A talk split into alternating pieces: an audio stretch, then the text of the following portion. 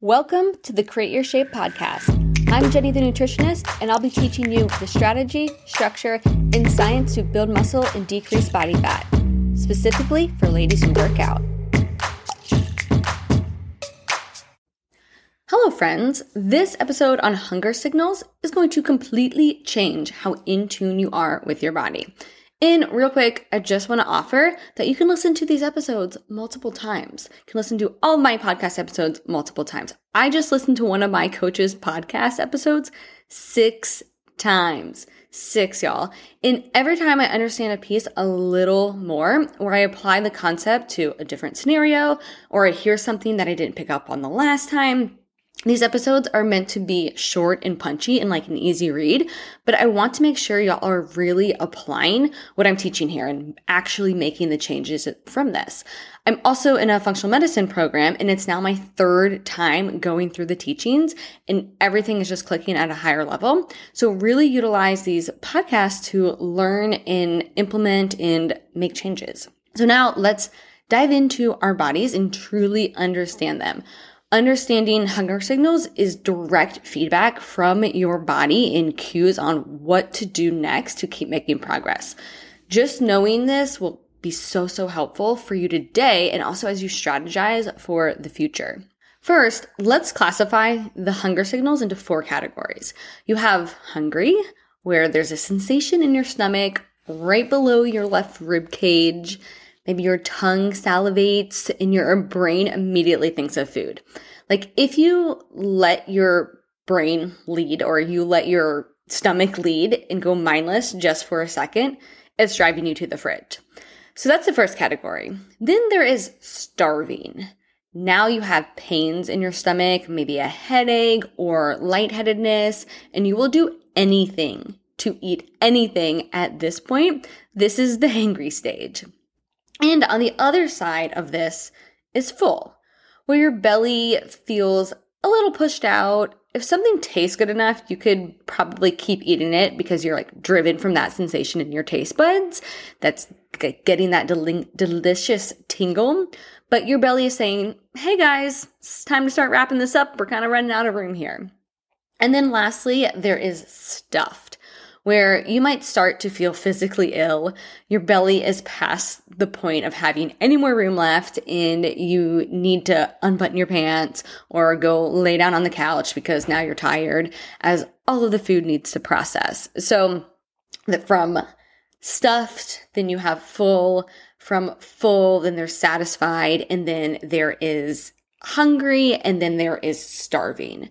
So the extremes being starving or stuffed should not really ever occur outside of like the rare incidents or occasions. But where we want to be the majority of the time is satisfied. It's the best feeling. It's contentment. It's like joyous. You just feel light, but like well fueled. It's right in the middle of hungry and full. And throughout your plan of when you are on a nutrition plan and changing your shape, you may teeter totter, teeter totter, is that the word? Slightly between satisfied, maybe a little hungry, and maybe a little full, and all of that is normal. And you can use these signals to see what's happening internally and how to guide your plan in the next step. These are great indications of how things are going and what to change next. However, that's not how they're typically being used. I typically see hunger signals be used as a way to take immediate action. So here's what I typically see. Some ladies may resist hunger. They may feel hungry, but they think they shouldn't eat more for whatever reason, so they willpower their way to not eat. Some think being hungry is a good thing and that means that they're losing body fat and they like that feeling and so they try to go to bed hungry or they always like they always search for that feeling or try to create that feeling and then that may become so much effort to sit in that misery then they may become fearful of that hunger feeling and think that's what it takes to make progress. And if they want to make change, then they're like afraid of, oh, okay, well, I'm going to have to feel hungry all the time. I don't know if I'm ready for that. Some immediately feel the suck and uncomfortableness of hunger and can't fight the urge and then indulge in whatever is in front of them. And then they feel guilty, right? In which they could just resist. Or some are really like bought into the intuitive eating approach and think that I need to listen to my body and whatever it says to do. And they'll tell me, well, I'm not hungry in the morning, so I shouldn't eat breakfast or I don't eat breakfast because of that. Or my favorite is when they say, I'm not hungry after the gym, so I don't eat. Or I'm getting full, so I shouldn't eat anymore or I'll get fat. Like that's what my body's telling me. Like they're reporting the news. Or if you're like me, I'm afraid of being hungry because then I can't do anything else. I can't work, I can't focus, and I definitely can't sleep. Now that I'm so much more aware and in tune with my body and my nutrition, this doesn't happen often, but definitely growing up and especially once I started training more, I would wake up in the middle of the night hungry. And I'm like, I've got to get up and go eat, or I'm not going to go back to sleep. So there have been many nights where I would get up in the middle of the night, go to the fridge, or have crackers, yogurt, fruit, like anything I could find just to be able to go back to sleep because of the, not that I was like extremely starving, but just from the mental aspect of like, I can't be hungry. I also remember going to a CrossFit class and just casually saying, like, while we we're warming up, Oh, I'm, I'm hungry. And someone looked at me and was like, that's not a good thing. You're about to have an awful workout. And that's definitely true compared to, you know, how much I know now. I would never do that. And it wasn't that I was like intentionally not trying to eat, right? But clearly, like most of my ladies, I just wasn't eating enough for the level of like training and the level of like muscle, muscle that I did have. So all of these are problems for my ladies, like you who are working out because you're making vague assumptions about what those hunger signals mean. For someone who has 100 pounds to lose and can't stop like binging, then finding and like listening to those signals and that fullness may be great for them. But for you, you need a more fine tuned approach and you want to use these hunger signals in a different way. You want a deeper understanding of hunger and use these signals to guide the pace of your overall strategy in your macro changes. It's a way to become more in tune with actually what's happening in your body and your metabolism and have more control over these emotions that come up with these signals. I have my ladies track their hunger levels every week and then we use it to make informed decisions for their plan. Y'all know how I am. I like to teach the concepts in the framework so then you can apply it to every scenario. So here are the four considerations to make sense of hunger signals and then examples for each. The first is whatever your body consistently is given over time, it's going to crave. Our bodies are good at adapting. This is a survival mechanism. If you intermittent fast and consistently don't feed your body until noon, guess what? You will eventually naturally not be hungry in the morning, and then you'll be hungry at noon. It's just like a cat. It can't tell time, but it knows if it gets fed every night at 6 p.m., then that's exactly when it will be by the food bowl, right? Our bodies thrive off of consistency. The same thing happens not only with timing, but also how much you're eating. If you're not eating enough, we'll adapt to however many calories we consistently give ourselves. I hear all the time, I'm not hungry, so I have a hard time believing I'm not eating enough. Like, of course you're not hungry. Your body has adapted to whatever you've been giving it. This is also why intuitive eating and listening to your body may not be the best move for where you're at.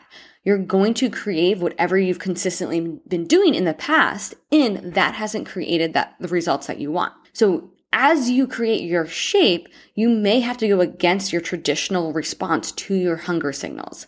A lot of times when my ladies start to eat more or start having breakfast, they may feel just a little full, and then this is why. And that's okay, and it doesn't mean you should stop, but we're just going to start small and slowly build up their breakfast or their intake, and then I guarantee their body will adapt, and soon enough, they may be waking up ready to be like ready for fuel. So that's the first one. Whatever your body consistently is given over time, it's going to crave. The second consideration is your hunger levels can represent your metabolism. So your metabolism is the rate at which you utilize your food. The rate at which you utilize that food can change or be influenced by a handful of things like the amount you're eating each day, the timing of it, your food composition, and then most importantly, how consistent you are with that day in and day out. So let's say you're managing a factory and right now that factory is receiving a thousand pounds of rice every day. Then your factory has assembly lines that package, like divvy up and package the rice up into two pound boxes that then get sealed, labeled, and then put on a truck for delivery. Well, right now, there's a rate at which you can process those a thousand pounds of rice each day. You have your process flows and system like set up to manage that a thousand pounds of rice. Then I want you to imagine that this is this is your system and this is your flow for a year, months. And then all of a sudden, the next day, you get 1,200 pounds of rice. So 200 pounds of rice more per day delivered to your factory. At first, there may be some chaos the first couple of days, and you may think you can't handle it because you're only used to the rate of processing a thousand pounds of rice per day. But then you'll get to work adjusting your flows and your systems and you'll figure it out. And then within a couple of days, you'll be able to handle that 2000 pounds of rice per day. That's just like your metabolism. Your body knows how to manage what you've consistently been giving it. And then there may be a few days of adjustment while it's speeding up the rate at which it can utilize that food aka increasing your metabolism. Like, how fun is that? So, that's number two. Your hunger levels can represent your metabolism. Then we have number three your hunger signals, leptin and ghrelin, can be influenced by certain foods.